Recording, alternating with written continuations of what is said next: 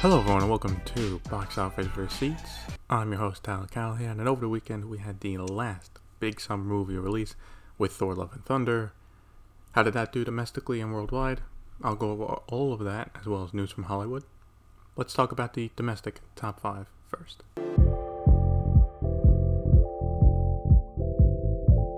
Opening in first place, shocking I know, is Thor Love and Thunder with 143 million.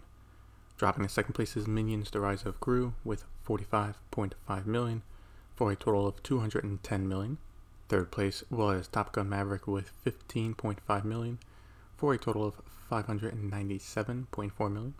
In fourth place was Elvis with 11 million for a total of 91.1 million. Lastly, in fifth place was Jurassic World Dominion with 8.4 million for a total of 350.3 million. Now, the opening numbers for Thor Love and Thunder are interesting. On paper, it is the best opening for a Thor movie yet. However, this is another Marvel film with less than great reviews, with a Rotten Tomato score of 68%, and it also got a B plus cinema score, same as Doctor Strange. So while the opening is pretty good, word is getting out that it's not amazing and might not be worth a watch. Personally, having seen the film, it's okay, but not as good as Ragnarok, and it moved too quickly. With what happens in the film, it could have easily had another 10 15 minutes to breathe and pace it better.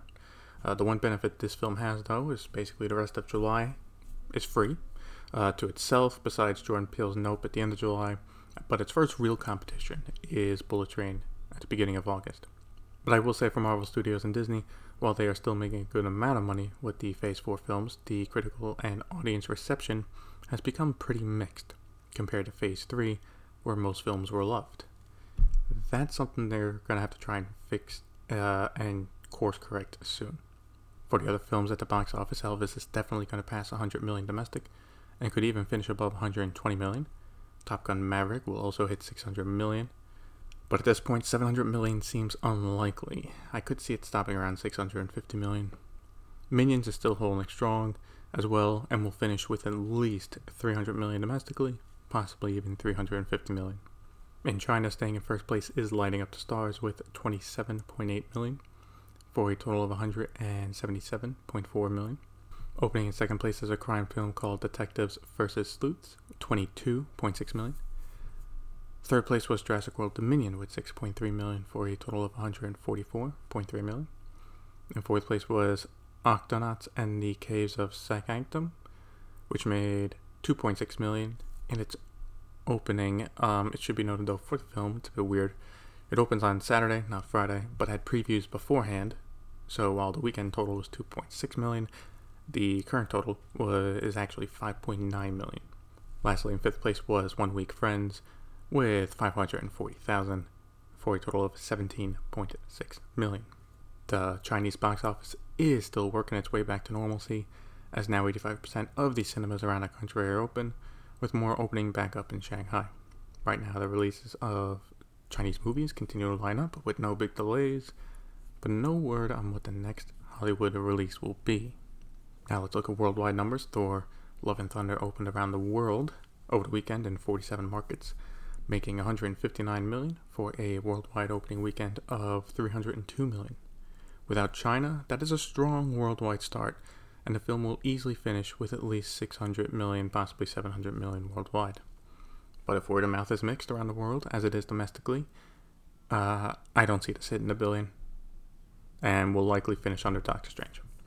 Minions: The Rise of Gru made another 56.4 million for a worldwide total of 399.9 million. Something to note about Minions, with this weekend's total, the overall Despicable Me franchise combined has now made 4 billion worldwide. It has been the biggest animated franchise for a while now, but now it's a $4 billion franchise with likely no chance of it stopping anytime soon. Top Gun Maverick made 23 million for a worldwide total of 1.18 billion so far. At this rate, it will pass 1.2 billion sometime in the next week. Jurassic World Dominion made 15.5 million for a total of 876.5 million. This film is going to end up like Doctor Strange. Uh, can pass 900 million, but will not make it to a billion worldwide. I'm to have to check. Is this the first year where two films will finish in the $900 million range worldwide? Elvis made 8.7 million for a worldwide total of uh, 155.1 million. Lightyear is at 204.5 million, and The Black Phone is at 100 million worldwide, respectively. Moving on to news in Hollywood, we got some release dates, some new, some changed. We go to Warner Brothers first, where they're moving Salem's Lot from this September to April 23rd, 2023. Deadline is reporting that the reason for the delay is due to post production issues thanks to COVID. This makes sense, as quite a few films have been delayed due to unfinished CGI or other post production delays due to COVID, Black Adam being another one. Still, this makes a somewhat empty September even emptier. Taking its spot is another horror movie called Barbarian, starring Bill Skarsgård. It's a film from 20th Century Studios, so Disney will be distributing it. In other release date moves, Warner Brothers pulled two films from its schedule. The Last Train to New York, which was set to come out next April, is now no longer on the calendar. And for HBO Max, a film called House Party, which was set to be released on July 28th, was also pulled. For House Party, I wonder if they're thinking about selling the film to another streamer or put it on VOD, since that was going to come out in two weeks. You would think that would be done, but no word on it yet. If you're looking for something to watch in theaters in September, then you might want to see Moon, Moon Age Daydream. This is a documentary on David Bowie, approved by his estate, and is made by Brett Morgen. The film is being distributed by both Neon and Universal Pictures Content Group. Neon will distribute it domestically, while Universal will distribute internationally. The documentary will be released in theaters around the world September 16th, uh, unless you are in Japan, where you'll have to wait until March of next year. Also, now moving up earlier in September is See How They Run, which has been moved up and will now also be released September 16th. This is the mystery film from Searchlight. Sony also had a release date change for one of their films, Devotion, which is about a U.S. fighter pilot during the Korean War. It was originally set to be released in October, but will now be released November 23rd, for the Thanksgiving period. It will open up against Disney's newest animated film, Strange World.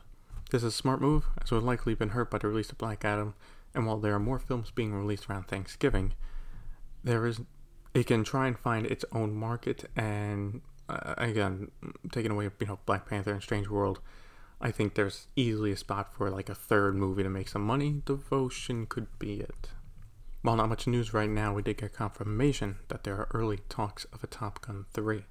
Miles Teller has said that he and Tom Cruise have already talked about a potential third film, but admitted that it really comes down to if Cruise wants to do it or not. That's not surprising, but good to get confirmation that they're actually talking about it. Will it actually happen? I'm not sure. Paramount would clearly love for it to happen, and if it did, it would not be for another three to four years.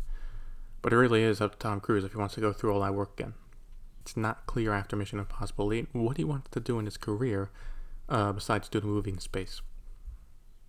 Deadline has the exclusive on this, and that is a new musical biopic is now in development. Studio Canal is moving forward with a biopic of Amy Winehouse, with a script written by Matt Greenhalgh and directed by Sam Taylor Johnson, who directed the Fifty Shades films. The film does have the backing of the Winehouse estate, and the studio will be looking for who would be playing the singer in the coming weeks. I would assume that since Studio Canal is making it, that Universal will distribute it. But that was not mentioned in the article.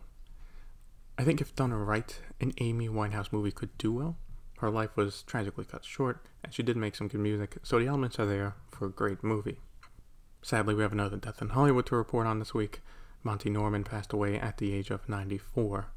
You might not have heard of him, but you know of his work, most famously the 007 theme. It was first used in Dr. No back in 1963 and has been synonymous with the character since. Rest in peace, Mr. Norman, and condolences to his family. Marvel Studios is moving forward on a Captain America 4 by now having found its director. Deadline is reporting that Julius Onah has signed on to direct the film. He has previously directed Luce and the Cloverfield Paradox. I haven't seen Luce, but considering how Cloverfield Paradox was handled, I think he gets a pass on that one. Besides that, nothing else has been announced about the film, though we might get something soon at Comic Con.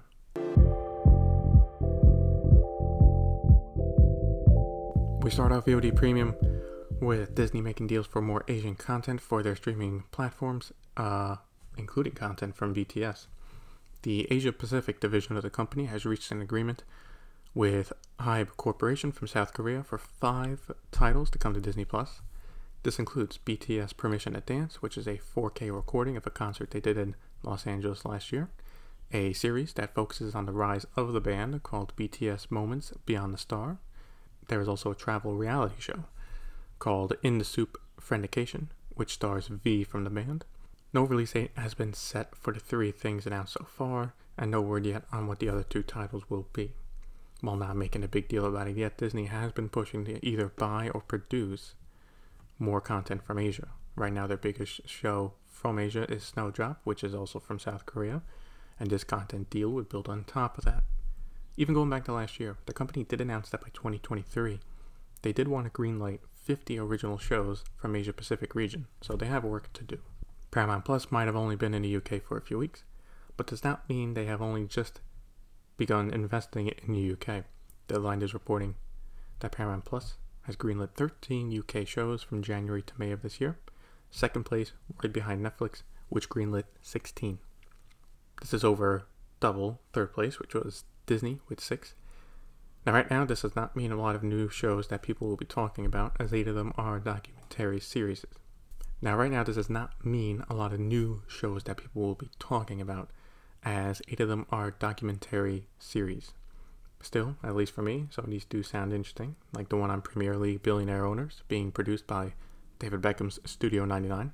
Personally, I'm a fan of content from the UK, mostly the dramas and comedies, so if more of them are getting produced thanks to streaming services, needing more content, I ain't complaining. Finally, we wrap up Netflix releasing a trailer for their big film for August called Day Shift. Set in LA, Jamie Foxx needs to hunt vampires to make money, and it also stars Snoop Dogg and Dave Franco. Based on the trailer, it's going for an action comedy tone with a bit of horror. If they can nail that, then I think it'll be a solid movie. Nothing crazy, but something entertaining to watch comes out August 12th. And that'll be it for this episode of Box Office Receipts.